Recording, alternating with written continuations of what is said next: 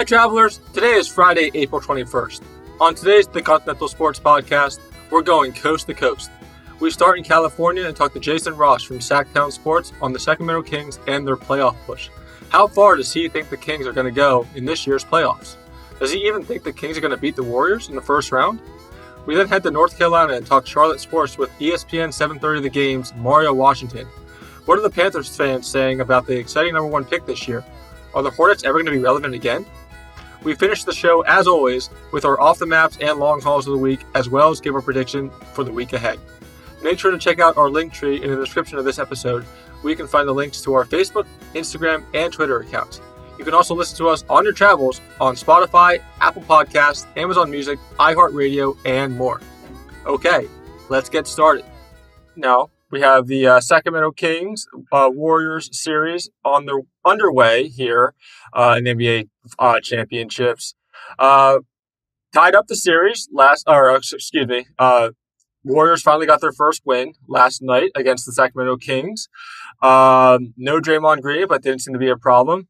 Uh, what are your guys' thoughts going into uh, the, the remainder of the re- remainder of this series? We're going to have Jason Ross on from uh, Sacramento Sports, giving us a little bit more of a brief uh, rundown into this series. But what are your guys' thoughts going into? Uh, I guess it's going to be Sunday night here as they go to Game Four uh, in uh, uh, San Francisco. San Francisco. definitely looks like a seven game series to me. You know, looks like the home team has more of the advantages in the series. Gold, uh, Sacramento won the first two. Now Golden State won last night, and you know, Golden State is not a team you know that you can count out. Even though they're the sixth seed, you know they still won it last year. They still are defending NBA champions, and they they have a dynasty this these past couple years. You know, for the Kings you know, it's a little little bit inexperienced, but for the home team, it's been either way has been very uh, very significant in this series to start it off. Has not Curry has not played well. Uh, first two games of the series, uh, only shot nine for twenty seven with fifty eight points, which for his standards is definitely not up where he needs to be. Uh, Davion Mitchell has been done has been doing a really good job of shutting him down when Fox is not on the on the court. But Zach, what are your take uh, on this series? Uh, how do you think they're gonna? How do you think this uh, series is gonna play out? Do you think Warriors are gonna gain momentum here and shut down the Kings going forward, or do you think Kings are gonna try to try their best in Game Four, especially go back home and regroup a little bit and try to get home field advantage again? No, I'm with Justin. I think this is going to be a six or seven game series. To me, the concern is Golden State. Can they win on the road? They were terrible during the regular season, but at the same time, they're a dynasty. They've won four of the last seven championships, so you can never count them out. I think the big issue for the Warriors right now, Draymond or no Draymond, is Sabonis underneath. The size of Sacramento, I think, is a big deal. And I think the quickness of Sacramento, when you look at De'Aaron Fox, how well he's played, uh, they, they've really shot the ball well. And in crunch time, in the fourth quarter, the Kings have been the better team. You would expect the more experienced Golden State team to be able to handle themselves in the fourth quarter of games, but it's been the inexperienced Kings that have been better down the stretch. Game two, they were up 91 87. Draymond gets ejected, blowout. Game one, the Kings are the more poised team down the stretch. I, I don't tend to look at game three very often unless the road team wins, just because that was pretty much the lock of the century that Golden State was going to win, even without Draymond. I actually think they're a little better offensively without Draymond out there. Well, they had to win. I mean, they couldn't go down three, uh, three nothing because no team has ever come back from being down uh, the first three games in, in a in a series in the NBA uh, playoffs. So they had to win. But I think a, a, the big thing they have to consider too going forward is they can't afford to lose in the first round because they have this huge luxury tax they play they pay every single year just to keep Curry, Green, and Thompson together. And if they lose in the first round and don't have a good showing in the NBA playoffs they're not going to be able to keep that band together, and that's going to be a big detriment to them going forward. So there's definitely a lot of uh, positive, like there's a lot of encouragement and a lot of motivation for the Warriors to go as far as they can this year in order to keep the current squad that they have interested and motivated to continue running it back year after year. Um, I think Draymond's te- after this year. Draymond's coming back or no? I think he's gone. I think if, yeah. unless they win the title, I don't think he's coming back. I think Curry and Clay are there until they retire. I think Draymond's the odd man out. Mm-hmm. Where do you think he goes next year? Uh, he, too early to. Yeah, way too. Yeah, I, it'll be interesting though. I mean, I think he. Uh, he's definitely a pivotal pivotal piece in this team. I think Looney is a team is, is a player that people are not talking enough about though. Looney has been playing amazing. I mean, he basically showed last night why Green and Looney should not be on the field at the same time. Looney is capable of handling Sabonis by himself. He's capable of hand- handling the center position by himself. If you don't have Looney and Draymond Green at the same time, you get more shooters around, more offense around, and it really showed last night with the Kings being able to come away with the victory. Uh, let's go. Uh, let's change gears now. We have Mario Washington on after Jason Ross on today's show. Going to talk about Carolina Panthers and a little bit of the Hornets as well. Uh, two teams definitely not playing up the par, especially what their fan base wants. But um, Carolina Panthers, they draft first in the uh, coming up in just a week, a week and a half from now. Uh, gonna pick a QB in the first round, no doubt. I think Bryce Young seems to be the favorite going uh, as of right now for the for that pick. I'm surprised though. What are you guys' thoughts on them maybe drafting down and maybe trying to make a trade with the Texans uh, to let let the Texans get the number one pick and maybe get Texan or uh, the Houston's second and twelfth pick because I don't think there's a whole lot of difference between. I don't know. I think it's I think it's a little bit of a crapshoot in my opinion. Like I don't think there's a whole lot of difference between the top four quarterbacks in this draft. I think either one of them could be a bust and either one of them could be a star. It's really just a coin flip either way. Yeah, I think there is a separation. I think it's Bryce Young and CJ Stroud up here, and then Anthony Richardson and Will Levis are down there. I think there is a significant gap between the top two and the next two.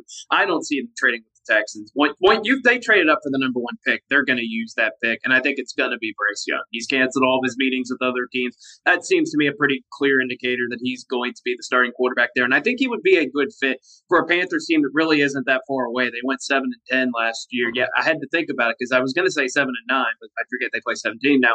So they went seven seven and ten last year. They're they're not that far off, and I think Bryce Young could go there and make an immediate impact and. So I don't see them trading out of that pick. I think CJ Stroud potentially dropping right now, surprising, but I guess to me it's also showing that people don't actually watch college football, and I don't understand why draft scouts don't watch college football, but that's a whole separate segment altogether. Yeah. I, um, what do you guys think on the S2 test? I, I know out of all the quarterbacks this year in the draft, uh, Bryce Young scored the highest on the S2 test. And for you that for you that don't know, it's just the test that basically measures a QB's decision making and uh, their ability to make decisions on the fly. Uh, he scored the highest out of the quarterbacks in this class this year. Uh, just some other names that have scored high in the recent years: uh, Joe Burrow, Josh Allen, Patrick Mahomes, Brock Purdy. Definitely some big names that scored uh, very high on the S2 test. So it definitely has some credence to it. And uh, Justin, are you are you afraid of his size though? Are you afraid of Bryce Young's size, or do you think he's going to be able to overcome that? It's a little concerning. Uh, you know, I think Bryce Young, you know, being under six foot, obviously, even being under five eleven, you know, that's it's it's a little bit of a concern, and I'm shocked that somebody like Frank Reich, you know, would go with somebody uh, like Bryce Young instead of of C.J. Stroud. You know, he's the bigger quarterback. We've seen him with Carson Wentz and Nick Foles, both in Philadelphia and Indianapolis. Uh, we've seen him with, with Matt Ryan. Um, and, you know, CJ Stroud could have been hmm. their pick, but I think the organization has has more power here over uh, Frank Reich, and that's what we talked about with uh, with Mario Washington in this interview. And but it sounds like it sounds like the Panthers and the Texans both are more interested in Bryce Young than CJ CJ Stroud or Anthony Richardson or Will Levis. Sounds like Bryce Young is the number one quarterback in this year's draft. Um, you know, could they could they go with uh, could they go with CJ Stroud? Maybe, but it looks like Bryce Young is the guy, and maybe even the Texans, you know, pass up on on CJ Stroud. Maybe he falls to the Colts at number four. I hope so. Maybe. Are you guys surprised that um, Anthony Richardson's not getting a little bit more um, traction as maybe a one or two pick? I mean, he's super yeah. athletic, reminds a lot of people, including myself, of Josh Allen, and we all know how that turned out. So, what are you guys' thoughts on Anthony Richardson? I'm surprised he's not being talked about more, to be completely honest. I think well, he's turned the ball over a lot in uh, in Florida. And uh, you know, we've we've seen a lot of his highlights. You know, he hasn't been the best at, at decision making and the best at, at turnovers. Uh, you know, keeping the ball in place, obviously with Florida. So you know, got to you know he's got to translate that to the NFL, but you know, you never know. I don't think he's. I I think he's going to fall a little bit you know, probably going to fall past the Colts, probably going to, you know, could fall mm-hmm. to a team like, let's say, you know, let's say Detroit even. They might take a quarterback, but I think they're good. They're good with, you know, Jared Goff. Maybe even the Raiders. That's a team 50. that Anthony Richardson can fall to. 53.8% completion I think rate in Florida. No, I just I'm just saying he had a 53.8% completion rating in Florida.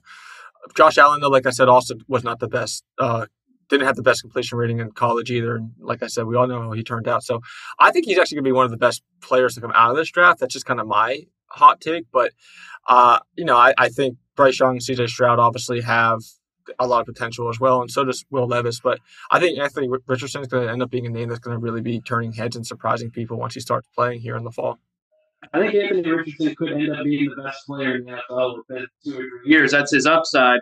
But I think it's a significantly different situation than what we saw with Josh Allen because Josh Allen was at Wyoming. He may not have played against the best talent, but he didn't play with the best talent. Anthony Richardson has four and five star guys at Florida and was completing 54% of his passes. Plus, he's started less than 20 games throughout his career. And guys that don't have a ton of starting experience don't tend to pan out very well in the NFL. So I think that's something worth considering as well. He's got all the physical tools, but don't fall in love with him just because he had a great combine. Like, I don't care what guys look like in t-shirts and shorts. I want to see what they look like on the field. I think Anthony Richardson has all the talent in the world. If he can put it together, then he might end up being the best player out of this draft. But I think that somebody's going to have to take a chance on him, but it's going to have to be a team like the Raiders or a team like the Lions, maybe somebody with a little bit of a stable organization. I wouldn't want him being the number one or two pick in this draft. Yeah, I uh, like you said, Zach. Carolina Panthers definitely were not completely out of it last year. I mean, I think people thought they played a lot worse than they actually did. They picked it up at the end of the season, got some wins at the end of the season, got some momentum going into next year. I think if they get the quarterback situation figured out, maybe, you know, get a couple of uh, nice cornerbacks as well, a linebacker, as we're going to talk about with Mar- uh, Mario Washington. I think they win the NFC South. Uh, I, you know, I, there's no other real team that I can see competing against them, and I, I do think they make the playoffs next year uh, with with the rookie quarterback, and it'll, it'll be exciting to see. Let's stay in Charlotte with the Hornets. Uh, finished third to last uh, in 28th in the end of the season power rankings in the NBA. Missed the playoffs, obviously. Had the second to worst record in the NBA this year. Um, this is their seventh season without a playoff berth. Where do you guys see the Hornets going from here? I mean, it's been just. I think I said with Mario, it's been ten years that they in the last ten years. I think they've only had three seasons where they actually were above 500 in win percentage. What do they have to do to get out of this position? I mean, one, keep LaMelo, LaMelo Ball, but I think they just need another star to go with LaMelo Ball, really, is what they need. Yeah, another star and hopefully more draft picks, obviously. Can they, they need to draft better, you know, hopefully in the top 10 for the for the Hornets. Hopefully they can get, you know, one of these guys coming out in the NBA draft. But LaMelo Ball, uh, only player in the league who averaged 23 points, eight assists, and three made three pointers a game. Only player in the league, like I said, to do that. Uh, he was getting healthy towards the end of the year finally, and he's showing a lot of promise coming in the next season. I think he's excited to play. The locker room loves him. The city loves him. Um, I mean, we just know they lost Bridges for uh, the beginning of the season next year for his role in domestic violence. So they might start off the season a little bit slow. We don't know who they're going to get in the draft really, but like I said, I love Steve Clifford, uh, the head coach. Super detail oriented, highly respected among all the coaches in the league. Um, you know, it's hard for any coach to, get credit when he's thrown into such a young team and a team that's in a rebuilding stage, but I really wouldn't be surprised if Steve or Steve Clifford is going to be a coach of the year candidate in a year or two because I think he really is good. He just doesn't have the tools that he needs to show that. Yeah, Michael Jordan, uh, not quite the same owner as he was a basketball player. Maybe he needs to sell the team. That's been uh, a long-standing rumor, but I mean, it really does come to Lamelo. Can he be effective? Can he be healthy? Because the roster is not bad. I mean, you got Kelly Oubre, you got uh, Terry Rozier. You got guys that can play. But if you don't have your point guard, then you're a rudderless ship, and that's kind of what the Hornets have been these last couple of years. They need another franchise-changing guy. You know, finishing third to last in the East, they should be able to go up and get a franchise guy, maybe somebody like Brandon Miller. You know, they're not completely out of the Wembanyama sweepstakes. If they get him, then obviously it's a game changer. But they're going to need one of those uh, high draft picks. And luckily for them, it's a pretty good year for overseas prospects. I think three of the top five guys are overseas. So in some ways, you don't know what to expect. But the Hornets are one of those organizations that I just, I, it's hard to get excited about them because they really haven't. It's not that they're not good; it's they really haven't been relevant. They have potential. I mean, yeah. they're a team that hasn't been relevant, and they're also in a very low market, well, mid market. Mm-hmm. But yeah, they they just haven't been winning, and it's they're just in the limbo a limbo. This uh, the last 10 15 years they've just been this team that isn't playing bad enough to get that number one pick but isn't playing good enough to get them to the playoffs either and it's like the purgatory zone like i always call it in, in the nba which is so you know disastrous to get to and to find yourself in. So but yeah i mean 12, 12 and a half percent chance to get the number one overall pick uh, heading into the draft this year. Um, you know just uh, just underneath the first place teams that are uh, at 14th percent. But yeah, I mean, like you said, Zach, if they get Wembanyama, that that would that'll be a completely different story. Um, but I'm excited for the starting center, Mark Williams. Though he's a t- player that people really don't talk about too much. I mean, he had 11 double doubles in 44 games last season. Uh, he just earned himself a three-year, $50 million contract with the with the Hornets. Uh, they definitely believe in him, and I I think he's another name that might come out next year as a player that people actually start talking about, though. Um, but yeah, I mean, they, they might not get the number one overall pick, but Hornets definitely have a good history of picking well in the second round. I mean, their most recent example is Bryce McGowens. Um, he's been showing some amazing improvement this year in the offseason. I think they picked him a couple years ago. Um, and so I'm excited to see not just with the first one what they do, but if they can actually finally pick a, a player that can produce in the second round and not just be you know shipped back and forth between the G League and the in the NBA, you know, 27 times in the season, like we're so typical of seeing with the with the Hornets. But yeah, we'll, we'll let Mario talk more. We have an amazing interview with him coming up. Uh, Jason Ross will be we'll have we'll talk to him first uh, with the Sacramento Kings, and just give us a preview into the Kings' uh, playoff push here.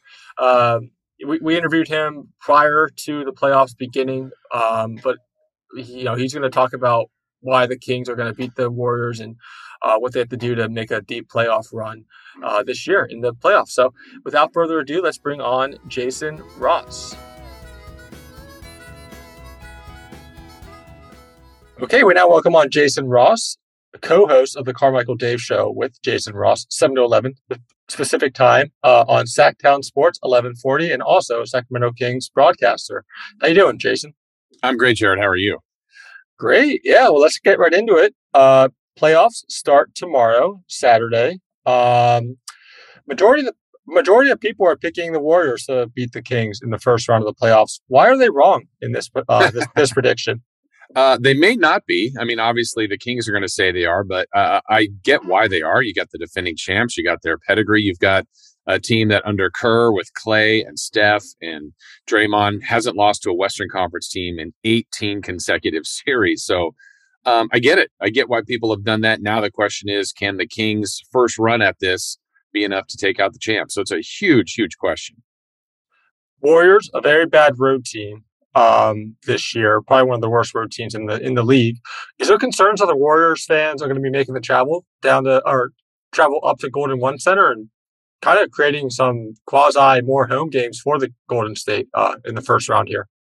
Yeah, I mean, there's going to be plenty of Warrior fans in Sacramento, but there'll also be plenty of Sacramento Kings fans at the Chase Center in San Francisco. So I think that's one of the initial um, storylines. I mean, these two teams have been in Sacramento's been here, the Kings, for 38 years, and they've never been in the playoffs the same time as the Warriors.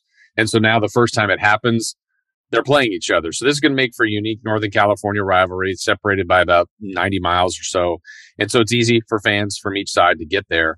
Um, but I think both teams are ready for that. It kind of already happens in the regular season anyway when the Warriors are here and the Kings are down there. So it's just way more pressure, way more amplified. But I think both teams will feel like um, not that they're home, but that they're going to have some support in the other team's building. So we're expecting the Kings fans to travel then.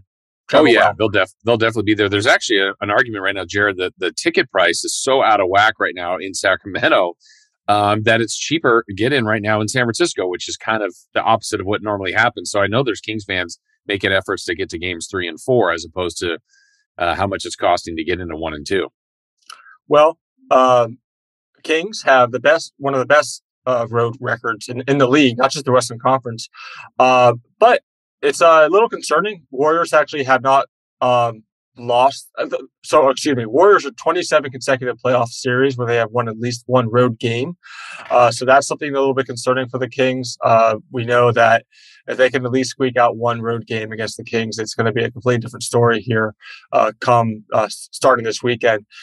Uh, it's a little interesting though because this is one of those series where we don't we don't really have a good preview on um, what to expect, despite the teams being in the same division.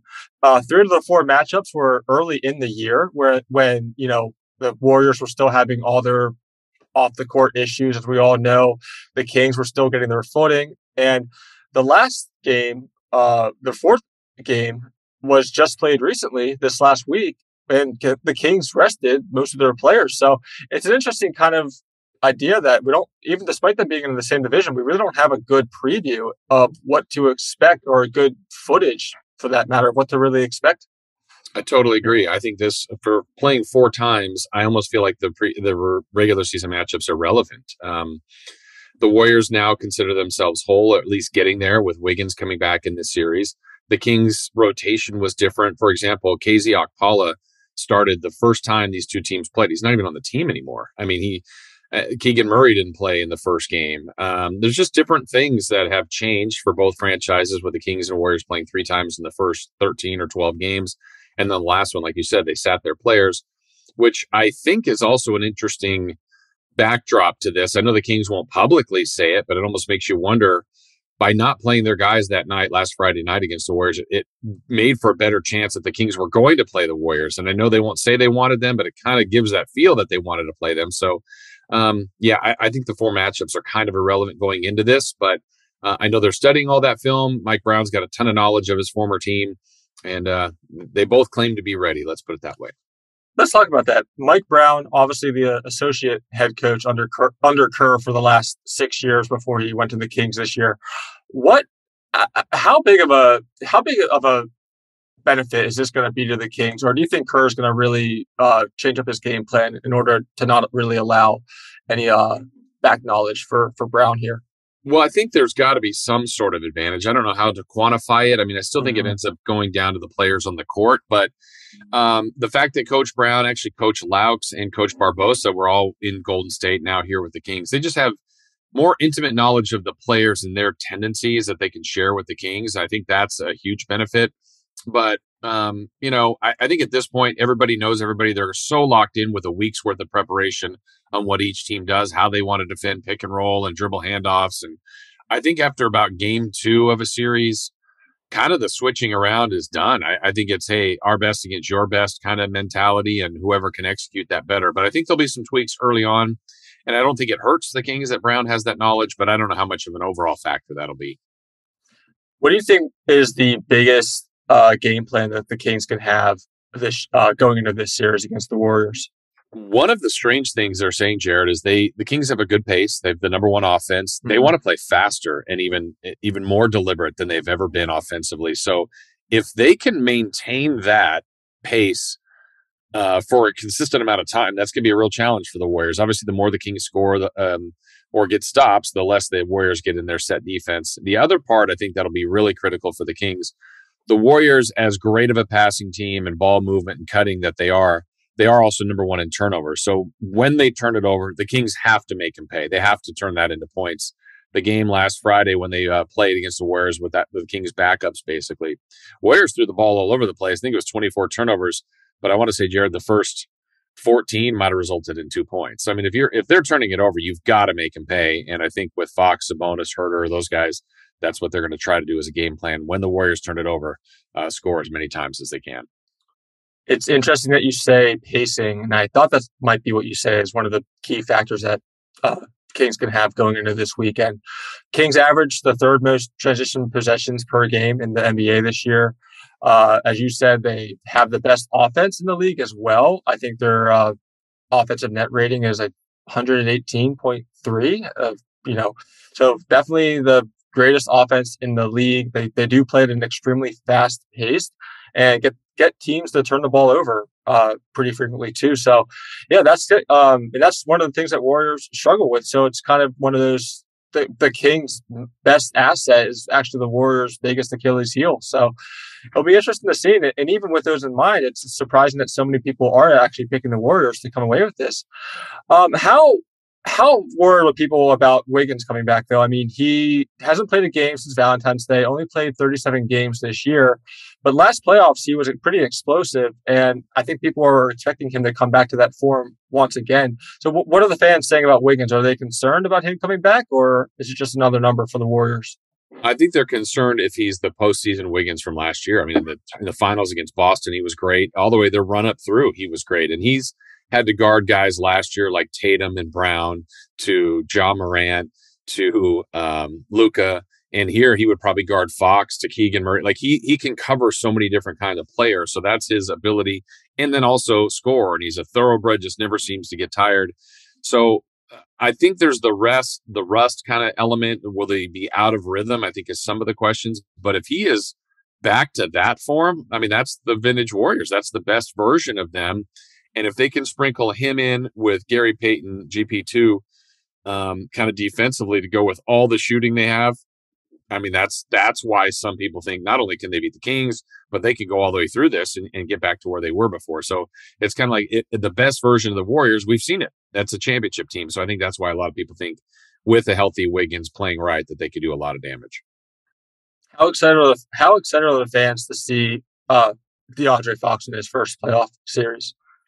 It's beyond yeah, um, yeah it's beyond um, comprehension how crazy the Kings fans are for this. I mm-hmm. mean, when they clinched in Portland, we were up there uh, for Kings Blazers. Come home and there's, I mean, there weren't thousands of fans, but a couple hundred fans at the airport waiting past midnight for the Kings just to return.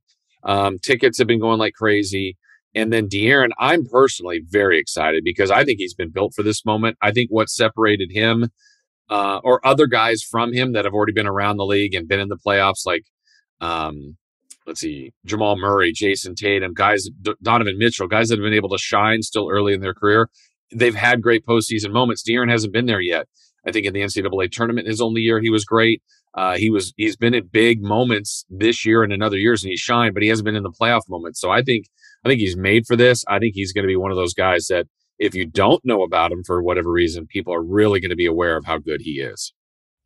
I want to talk about Sabonis. Um, I think Sabonis is an underlooked uh, big in the league. Uh, he plays very well for the Kings. Uh, his play style, I think, matches with the Kings very well. He has a really fast style of play. Uh, he's really good at passing, and we all know that the Kings have some really good shooters. And so I think with Sabonis and his style of play, it really helps spread the sp- spread the floor around for the Kings, which helps get open shots.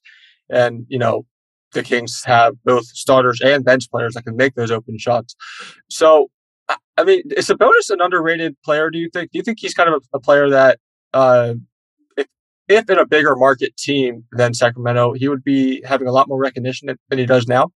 Uh, maybe he's also in, in a weird spot of timing in the league because I think by all accounts, what we're hearing out here is he might finish fifth in the MVP. So I mean that's that's great recognition. I think he's going to end up uh, all NBA but third team, but he's behind Embiid and Jokic, who might finish one two in the MVP voting. So he's trailing two incredible centers, but he really is kind of doing a lot of the things those guys do just here in Sacramento.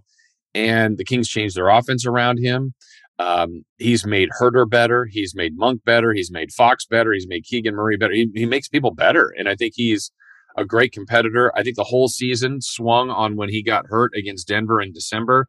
And a lot of people thought, oh no, broken thumb. He's going to be out six to eight weeks. The season's done. He missed one game. So he came back and played, and he's played about a month and a half with a broken thumb. He's tough. He's durable. He's reliable. And I would say this, Jared, this might be another kind of swing point to the series is imagine a shot going up by the Warriors, like a 50 50 ball between Sabonis and Kevon Looney. Looney's a great offensive rebounder, and he's got to crash the boards to do damage against the Kings. If Sabonis wins that rebound and gets, he's going to turn and go. I mean, he is going to be his own fast break and start. So now he's likely ahead of Looney and putting so much pressure on the defense. Where conversely, if Looney gets that rebound, Sabonis is probably vulnerable. Second chance opportunity for the Warriors. So I think one of the things to watch is do the Warriors stay aggressive with their offensive rebounding with a guy like Looney and Draymond Green, or do they play Draymond Green at the five and flood the floor with shooters like DiVincenzo, Poole, Clay, and Steph? So a couple of strategy things to watch, but Sabonis is the kind of guy that puts pressure on every team because of his ability to rebound, be his own fast break, and then run that offense to a T. Yeah, I think Looney had the most offensive rebounds in the league this year. I, I might be wrong on that, but I I believe that's what I read earlier. Um, and I know I've also did hear the rhetoric about having both Looney and Green on the on the court at the same time. But I think a lot of people are concerned about just the offensive production that they're going to lose if they have both of those bigs on, because uh, you know Green best defensive player in the league, but is not known for his scoring. So I, I, know that's definitely a reason that would help Kerr to do that is to have both of those guys on, on the field at the same time. But um, yeah, Sabonis, though, like you said, I mean, definitely uh, a player that deserves MVP voting. I actually didn't know that he was top five. It's kind of funny how once you're not, you know, if you're not the top three, then yeah, you're you're nobody for the for the MVP, which isn't true, of course, but that's just kind of how people think with the whole process. Um, but yeah, I mean, it, Sabonis also just like I said, I want to I'm going to go back to his passing too. Just mm-hmm. uh, has the most uh, dribble handoff passes uh, this year with above 600, and the reason the reason that's important again, just with the Kings' fast style play, is that it really allows some bad matchups for the opposing teams. Right. And a lot of the times, these offensive players, you know, like Fox, Murray, they can get some really good matchups uh, and really make some teams uncomfortable. Um, let's talk about the uh, the uh, experience factor, though. Do you do you believe in the experience factor uh, going like in the playoffs? Do you think that really matters, or do you think that's something that's kind of blown up out of proportion a little bit? I think people will will frame it into the narrative if if the Warriors win. That was the reason why maybe the Kings weren't ready. And is that factual? I, I think that's in part impossible to to separate. But I have noticed before. I'll go back to 2002 when the Kings and Lakers were playing in the conference finals and it was the first conference finals for the Kings, and it was the Lakers, I think, third in a row. And it was only game one, but I felt like the first half, or at least the first quarter of game one, the Kings weren't kind of ready for what that meant, what that expect, you know, what to expect. And as the game went along, they were in it, they figured it out, but they started down eight to 10 points and never caught, caught them that game. And then game two, three, four, like they were ready. It's almost like they wasted the first half of the first game.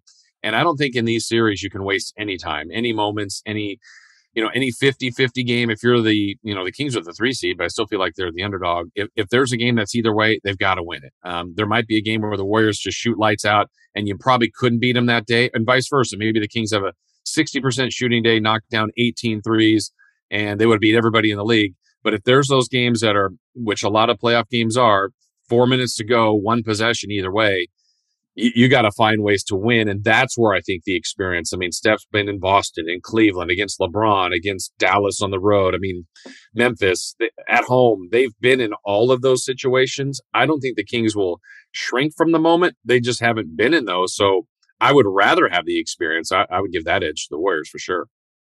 The 15 man roster for the Warriors have played a combined 817 playoff games. Uh, do you know how many combined playoff games for the Kings? I don't. Roster? I'm going to guess, but 30? 183. Oh, better. I was way off. Okay. Uh, better, but that's still a you know, 600 and under just under 650 game differential. Yeah, uh, and not to slide any, not to slide anybody, but that might be Dellavedova in the four years. You know, and it's it's mm-hmm. role players. I mean, it's not the, yep. the starting five with all this all this reps. Exactly, exactly. Well, as we head off here, I want to ask you this: so the fans' perspective, are they what what are they thinking if they get past the Warriors? I mean, the Western Conference is very interesting this year, as we all know. Are they are they just like, hey, let's just get past the Warriors, and they actually might be our toughest test in the whole Western Conference, or are they just playing it uh, series by series? What what what are the fans thinking are, in this regard? I think fans are all over the board because I think uh, as the last couple days were winding down, there was a chance for the Kings to play the Pelicans, the Clippers, the Warriors, or the Lakers, and we would get a lot of calls into our station saying, "Oh my gosh, I, it can't be the Lakers. I don't want to lose to the Lakers. Oh, it can't be the Warriors. I don't want to lose to the Warriors." But then people would call up after that and say, "Oh, there'd be nothing better than beating the Warriors, or nothing better than beating the Lakers." So I feel like so many of them have been beaten down by past failures from the Kings. They think of it in a negative way but there's also others that have called and said, look, imagine if the Kings beat the Warriors and somehow the Lakers beat Memphis. You're not even leaving the state. And then if you even dream farther, is there a chance that the Clippers make it through on the other side of the bracket? The Kings could have a California tour. I doubt all that will happen.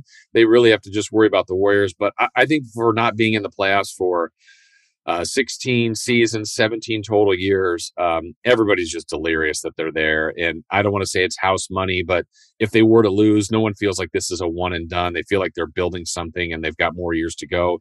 So um, I, I just think everybody's enjoying the ride right now. That's a good point. So fans, this isn't fans are not putting all their eggs in one basket this season. They're hopeful for next season as well, which is good to hear. Yeah. Uh, I mean, Mike Brown I think yesterday just won Coach of the Year, correct? Mm-hmm. Uh, if, I'm not mistaken. So, yeah, definitely a lot to build on. Uh, we have a lot of young players plus veteran players as well that can really help uh, take them along and really get them to where they want to be. Um, so, well, Jason, this has been great. I really appreciate your time, and uh, I'm I'm looking forward to seeing the Kings in the playoffs. Uh, no, not lying, they are probably my most uh, exciting team to watch, especially in the Western Conference this year uh, in the playoffs, especially given just how tumultuous the West is and how any team really can win the West. So I'll definitely be watching them, uh, and I, I, really hope they can uh, make it to June here. I would love it. Well, thank you, Jared. It's gonna be fun, and yeah, I'd love to do it again. All right, Jason Ross from 1140, uh, uh, Sactown Sports 11, 1140 co-host of the Carmichael Dave Show with Jason Ross. All right, Jason, uh, we'll have to do this again sometime. Okay, that was Jason Ross from Sactown Sports in California. We now head all the way over to the East Coast and talk to Mario Washington from ESPN 730 The Game in Charlotte. All right, we now welcome on Mario Washington, uh, general manager of ESPN 730 The Game in Charlotte. Mario, how you doing today? Doing great. How you guys doing? Good. Well, love to have you on. We really appreciate your time, and let's get right to it. Carolina Panthers, uh, seven and ten last season. Uh, not the greatest. Had a bit higher expectations than that going into the season, but then we had some quarterback issues, and then uh, other issues came to came to be as well. let's talk about the quarterback first, though. That's that's what on that's what's on everyone's mind with Carolina. We know that they pick first for now. They pick first in the draft coming up. Um, what don't put me through what the fans are thinking, who they want as a quarterback. Not really what the front office is saying, but what are the fans saying? Who do they want as a quarterback in the first round? So it's it's, it's a little bit tough uh, because uh, for the most part, I think that the fans were interested in either one of the top two prospects, C.J. Stroud and uh, Bryce Young. Uh, most of us in the media uh, fell in love with uh, C.J. Stroud, um, and this was prior to the Panthers even drafting. I mean, uh, trading for the number one pick. When they traded for the number one pick, you look at the history of Frank Reich. You thought big quarterback, guy that can sling it around. This is the only types of guys that he's worked at at the position. Uh, but we, quickly found out that there was uh, some trepidation with with with the pick being CJ Stroud. I think Frank Reich wants CJ Stroud, but it looks like other people in the front office, and by other people, I mean the guy who signs the checks, uh, wants Bryce Young. And I think that's where we're headed. I don't think that any of the fans really wanted Anthony Richardson or, or, or Will Levis, uh, but it seems that everybody wanted one of the two guys. It seems to be a little bit mixed bag, but I can tell you for us in the media, we think that it's a little bit of a mistake if they decide to take Bryce Young just because of the size. And we're pretty confident right now that it's going to be Bryce Young. Yeah, as an Ohio State fan and as a Colts fan, yes, my worlds are colliding with CJ Stroud and Frank Reich. But I guess my question is you're seeing now that basically they've canceled meetings or Bryce Young's canceled meetings with everybody except the Panthers. So it seems like he's going to end up being the pick. Like outside of his size, what's the trepidation about Bryce Young? Is his accuracy high? He's obviously played at a winning program before with Alabama. Is it just because he's six foot tall, where we've seen other quarterbacks of similar stature be successful? Like, what's the fan base's thoughts on Bryce Young in general? So that's the thing. He's he's not even six feet tall. He's he's five foot ten, and what like a buck ninety or something like that. Like he's a little dude, and the comp to me is Kyler Murray. Now, when people call in, I mean, there's there's a there's a good bit of Alabama fans in this area, and when people call in, they talk about how much he won at Alabama, how good he was at Alabama. Well, I mean, that's that's basically an NFL team playing against college teams. So it's a little bit difficult to say, like, because I, I don't think that he's going to have difficulty uh, transitioning to the pro game. I think that he has the arm talent. Uh, he knows how to escape uh, when trouble is there. Uh, getting drafted into Carolina, there's a pretty decent line that'll that'll be in front of him. Uh, so I don't I don't think that's the issue. But as we saw with Kyler Murray so far in his career, because and Kyler Murray is much more athletic, much more athletic build than Bryce Young. It's it's not the college game, and you're talking about with the types of uh, the bodies that are going to be landing on top of him. I just worry about whether or not he can play a full season in the NFL. But you know, the talent is there. I'm not not at all dismissing the talent. I mean, his ability to download information might even be better than CJ Stroud. I just think that the complete package of CJ Stroud is is better than Bryce Young is. I totally agree with you, obviously, as an Ohio State fan. And by the way, uh, can we make sure that Bryce Young just doesn't play Call of Duty regularly like Kyler Murray seems to? No, no clause in his contract about studying film. I, I don't think Nick Saban would allow that. Yeah, we, we haven't heard much about that, but you know, uh, you know, guys, guys coming into the NFL, I'm sure that all of them are playing a lot of video games, so I'm sure right. he plays a little bit. But he, he seems to play to play the part of a professional quarterback, and I know that at least what I'm hearing out of the front office is that uh, uh, Tepper likes the fact that, and I do believe this uh, when it comes to star appeal. Think he he he outshines CJ in that in that in that sense because CJ doesn't seem to talk as much, a little bit more of a quiet leader.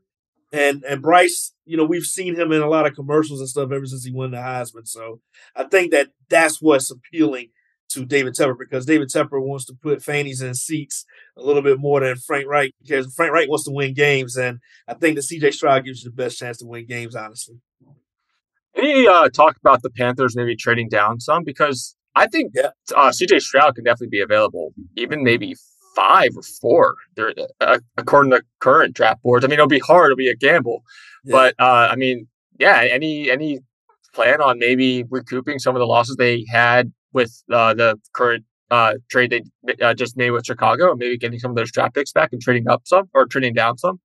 So what we've been told is that that was a possibility, but when they got ready to move up, they were trying to get to number three or number two apparently, and you know the the owner of the team decided, you know, if you're going to trade up that high, you might as well go up to number one.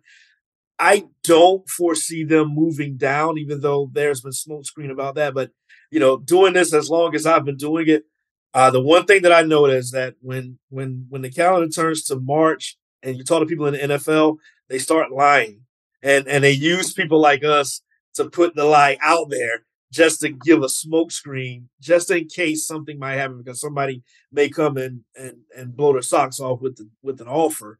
Um, so I think that they wanted to see uh, when that when that rumor started floating around. It's just like the the Anthony Richardson rumor, uh, and and the fact that they used Thomas Davis for the Anthony uh, Richardson uh, rumor, like uh, because I I you know knowing Thomas as long as we've known him, there's no way that he didn't actually hear that. Um, but I think that they they used him knowing that he was going to be on television and and say it just in case somebody out there wants him and they might make an offer to come up to, to get him. But I, I I believe that it was Bryce all along. We just didn't know it was Bryce. And this, uh, you know, I think it was this weekend when somebody uh, discovered that uh, uh, McCown, who's going to be the quarterbacks coach here under Frank Reich, uh, was following only one player on Instagram that's in the draft, and it was Bryce Young. And then when somebody pointed it out, he then follows all the other quarterback prospects. So I think I think that it was Bryce all along because we were we were wondering if these guys were idiots trading up for the number one pick, not knowing who it is that that they want to take. But I'm I'm pretty confident that it was Bryce all along. It's pretty, it's just like every other team now that the players these days they take all their stuff out of their Instagram bios. That's how you know they want to trade, like uh, Budda Baker did the other day. But yeah. my question is, going back to the trade, were you surprised that it didn't seem like as massive of a haul as maybe we're used to for teams trading up to get the number one pick? Because it was a couple draft picks and it was DJ Moore, where typically, like in the past, if you wanted to trade up for a guy like Andrew Luck or Joe Burrow, you basically had to sell basically your entire franchise, and the Panthers yeah. didn't really have to do that. Well, I, what what I heard was that, and, and again, like you know, like you hear all this stuff. I don't know how true any of this stuff is, but what but what I heard, I'm pretty confident in, is that the only reason why they didn't have have to give up another number one was because they wanted the Bears wanted one of three players. DJ Moore was one.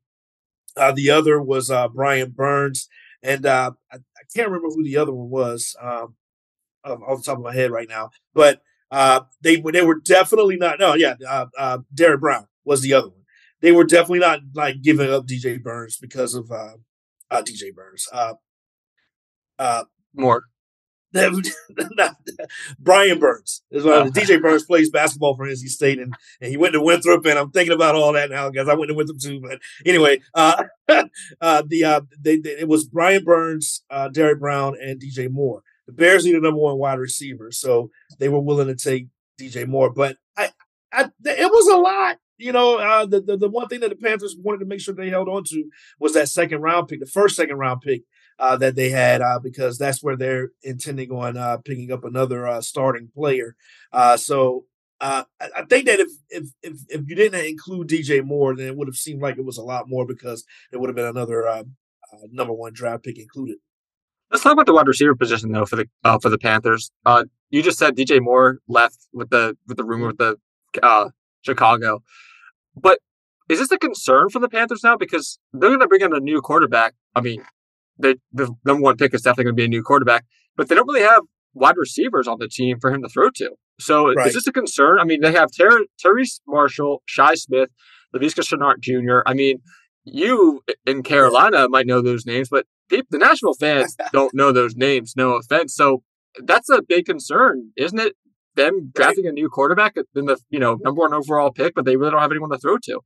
Well, they went out and added uh, Adam Thielen, veteran receiver out of uh, Minnesota, and they also added uh, uh, just the other day uh, uh, Damiere Byrd, who, who, used to play for the Carolina Panthers, uh, which tells us that uh, you know, uh, if, if, if anybody around here has anything terribly important to say to Shi Smith, uh, they they might want to say it now because I, you know, Byrd kind of does the same stuff that that Shi Smith uh, really has not done uh, in his career with the uh, Carolina Panthers. But that is a big concern. They, uh, I don't think that Thielen is a number one wide receiver at this mm-hmm. point in his career, but he's a he's a he's a decent player that uh, a young quarterback will be able to uh, rely on. They also brought in uh, uh Hayden Hurst, tight end, uh, because they really didn't have a pass catching tight end. I think that's something that they are also going to try to address in the in the draft in the later rounds, as well as what they might end up doing with the with that 39th pick in the second round. They they they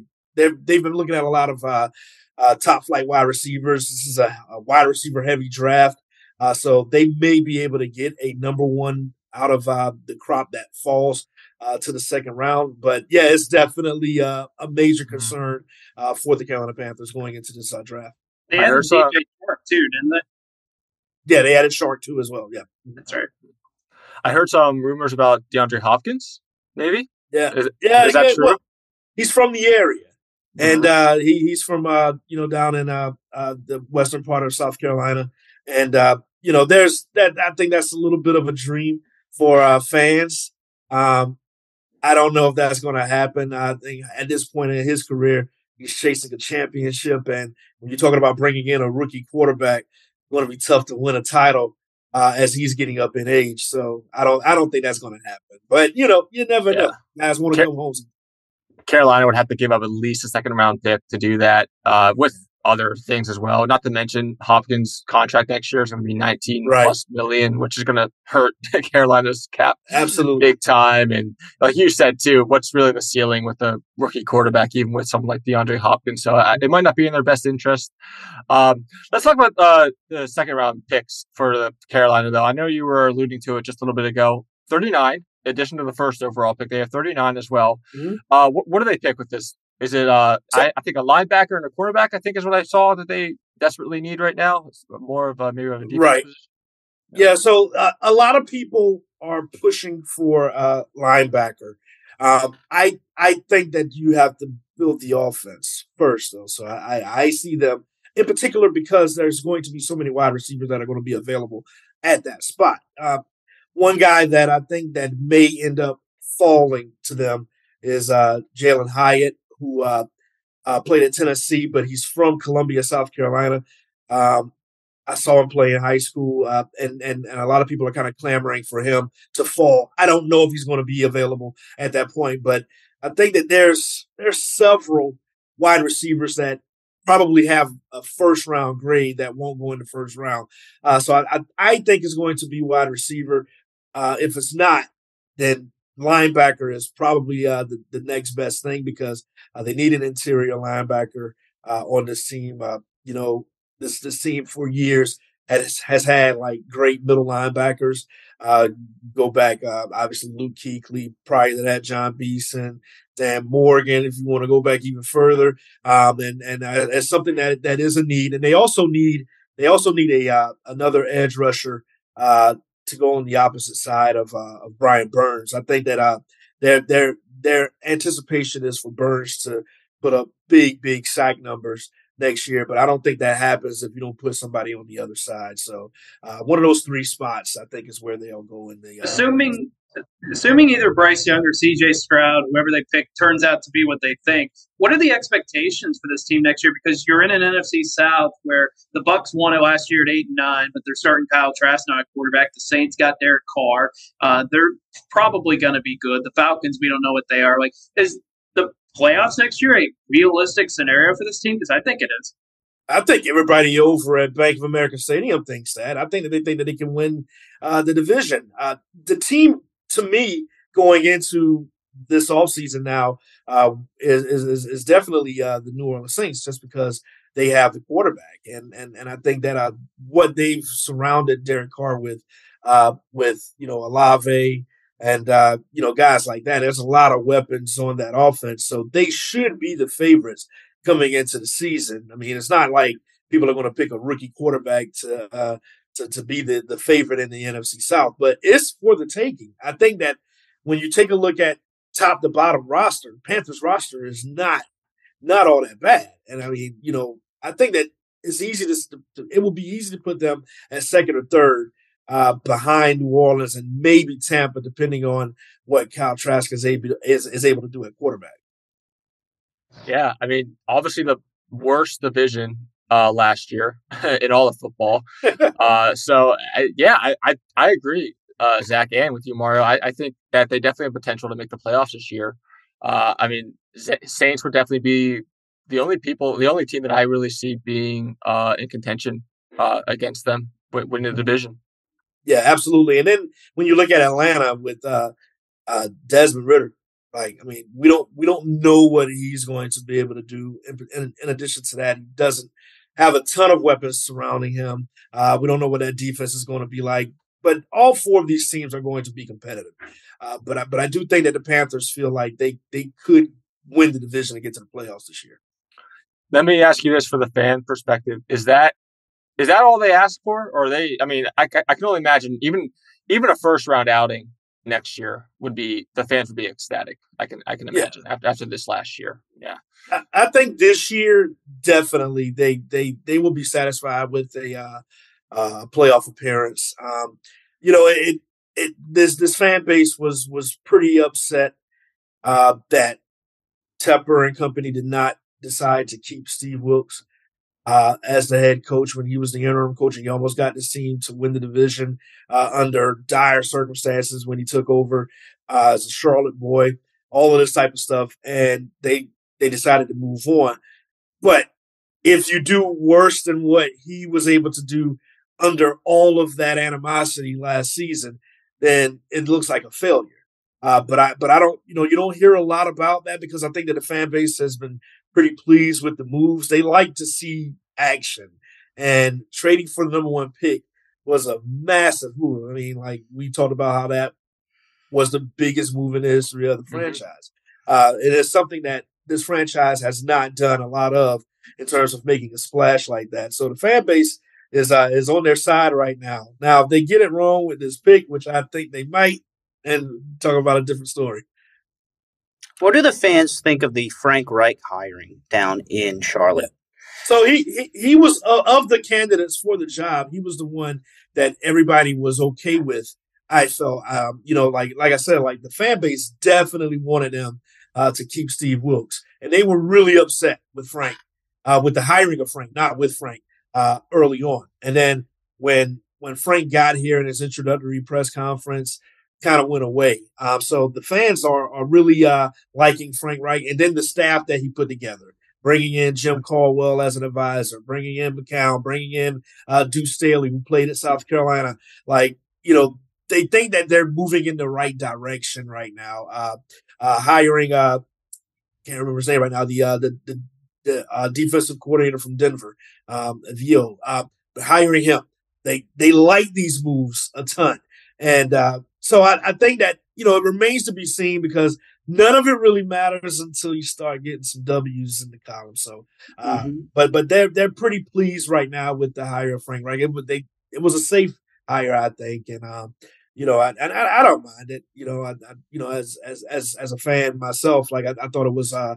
I thought it was a smart move, even though like I was also one of the people that thought that uh Wilk should have maintained the job or at least get another opportunity to have an actual season without you know uh, the uh, excrement that was left over by Matt Rhule. So. well, Mario, this has been awesome. We really appreciate your time and help with uh, giving us some insight into the into the uh, Panthers here as we move on to the next season. Let me ask you this, uh, just real quick, uh, real quickly. Uh, NBA uh, playoffs just started. Uh, yeah. It's only uh, it's only a um, fair that I ask you about Charlotte. It's just uh, the Horn uh, the Hornets here. Um, since you know the last ten seasons, they've I think they've had three seasons above 500. Um, I think that was in I'm looking at it right now, 2013 season, um, uh, 2015 season, and then just last season as, as well. Even those seasons, barely over 500. What I mean, I don't want to ask you too general of a question here, but you know what what yeah. they what do they have to do here to get out of this? I mean, I I mean, do a process type of deal like the Sixers did. Just, I mean, complete. I mean, I, I, think they've been doing that though, and it doesn't seem to be working. So, what else do they have to do? Where do they go from here? Yeah. Uh, so uh, you have you have to get lucky in the draft, and they got lucky a couple of years ago with LaMelo Ball, and I think you know obviously they're hoping that they end up getting lucky again here uh, if they can somehow end up with the number one pick. Uh, in this year's draft. Uh, they can win the lottery. Uh, but, you know, I, I really, it's hard to say because you're not going to convince top flight free agents to come to this city, uh, some, some mid market city. Um, and when you when you have a guy like LaMelo Ball, who is a who is a bona fide star, uh, last year could not stay on the floor, um, dealt with a lot of injuries. Um, you know, I, I think that you have guys that want to play with him, but this is this is it for for him. If if he decides to leave, now typically in the NBA, when you draft a guy, you got him for seven years, typically. But I don't know if that's going to be the case here because LaMelo Ball wants to win. And I think that he's the building block for this team. Now, there's also this rumor out there that Michael Jordan is going to be selling the franchise. Um, a lot of people are kind of want to see that happen which is odd because, you know, Michael Jordan's the greatest basketball player to ever live, and he owns this team.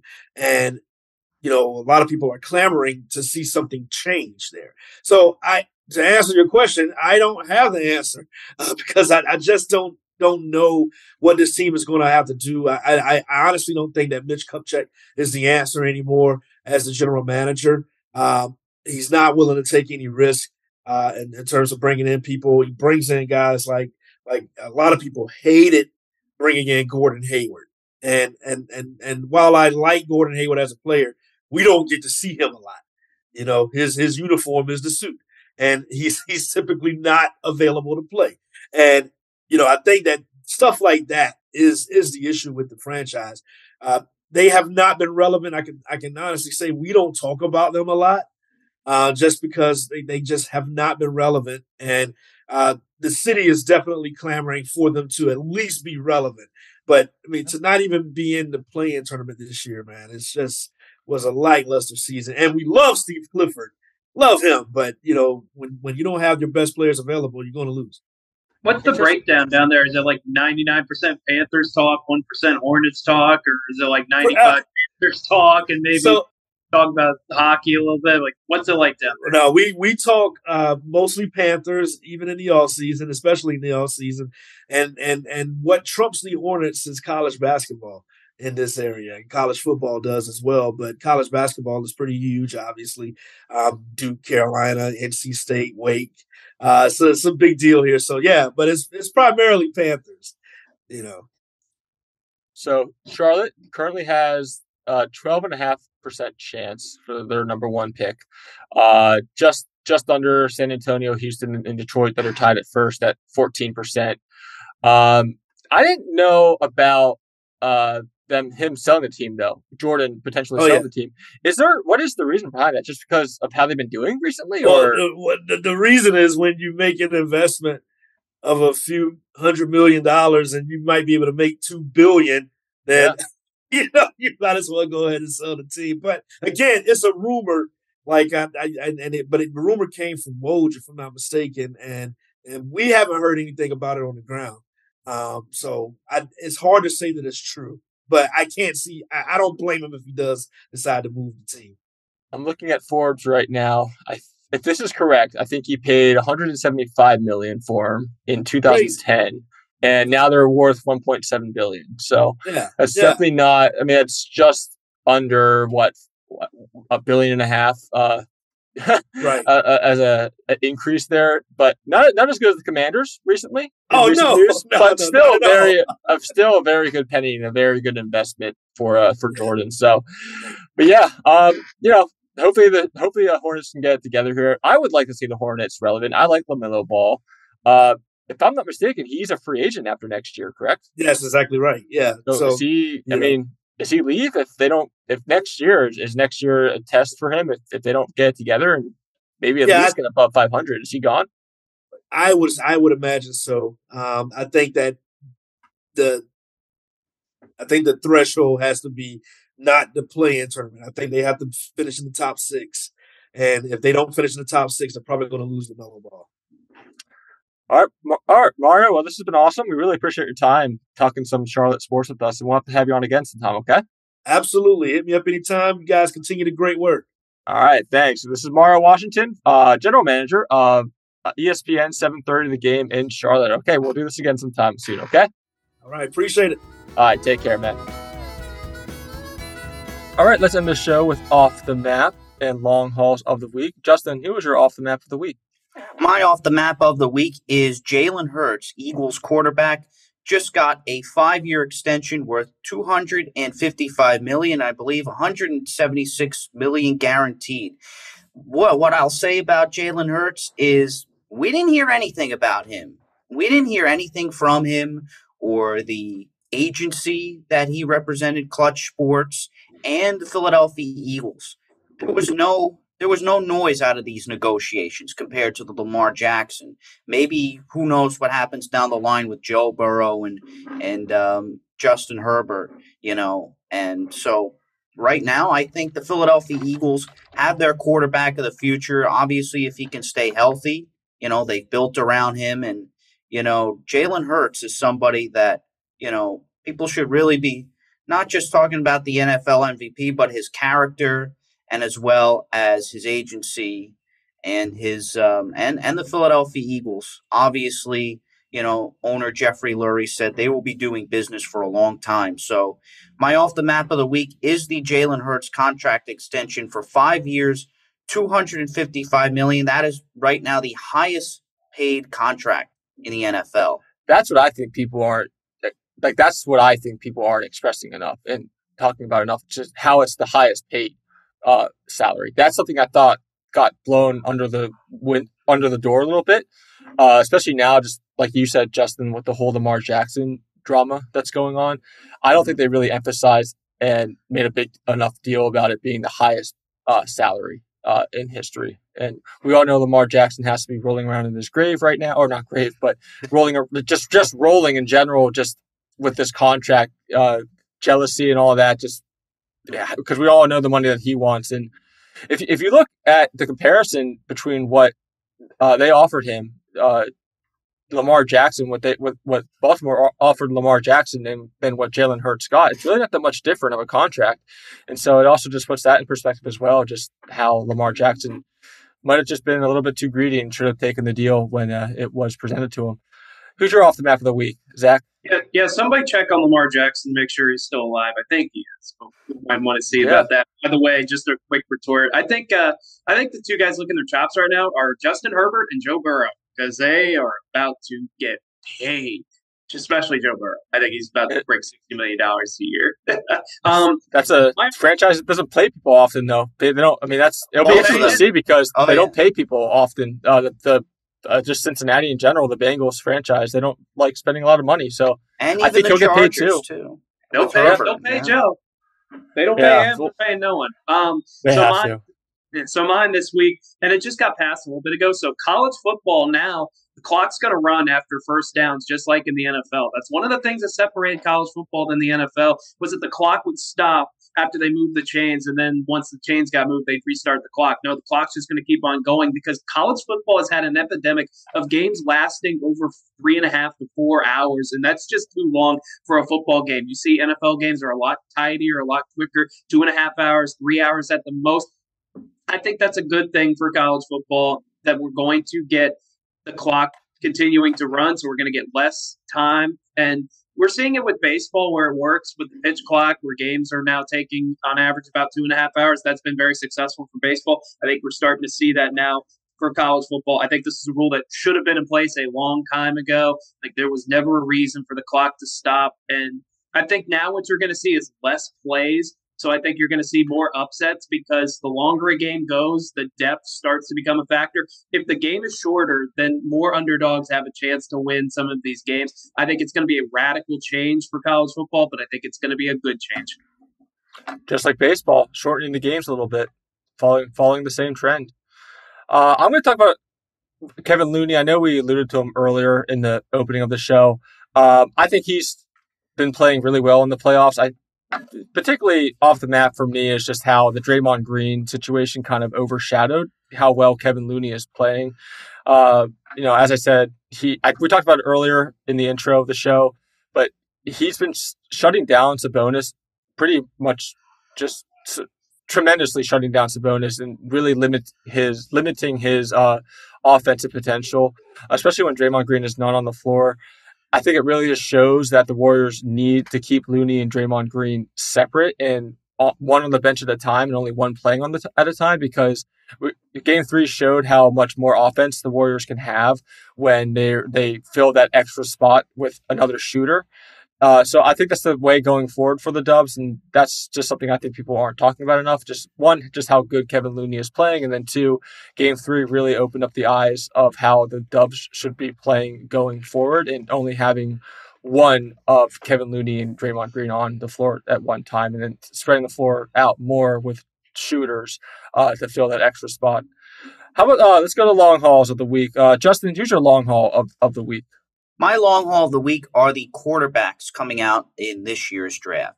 I don't believe that Bryce Young, CJ Stroud, and Anthony Richardson and Will Levis are legit top 10 picks. I think teams are going to be reaching on quarterbacks, obviously. You know, we're looking at the Panthers, we're looking at the Titans. You know, Titans haven't traded, you know, didn't trade up, but the Colts as well. You know, obviously they need a quarterback, and then the um, the Texans, who, who I was thinking about. These are not top ten picks. I don't believe that Bryce Young has the size advantage. I don't believe C.J. Stroud is that good of a quarterback in this year's draft. Same with Anthony Richardson, as we just talked about, and Will Levis. I think these guys need to sit on the bench for a year or two. And, you know, even if they go in the top 10, if they don't go, I think these guys are reaches in this draft. How about you, Zach? Your long haul of the week.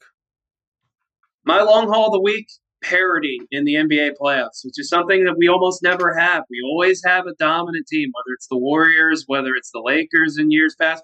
We don't have that this year. There is no dominant team. Almost anybody can win a championship. Like, do, how much do we really trust the Denver Nuggets right now? They've gotten off to a good start, but their playoff pass has not necessarily been all that great.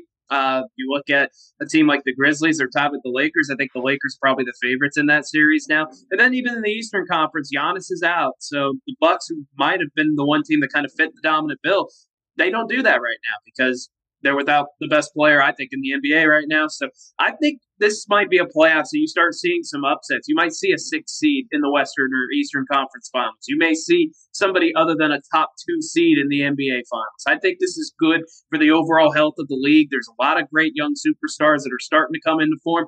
And I think De'Aaron Fox is one of those guys that I'll just specifically shout out. I think he's been one of the best point guards in the NBA for a while now, and I think we're starting to see it. And by the way, special shout out to the Kings fans, one of the longest suffering fan bases in the NBA. Knicks fans, the same way that these playoffs have more juice to them than what we've had really for the last four or five years. When going into it, you kind of knew who was going to win. Nobody has any clue who's going to win the title this year.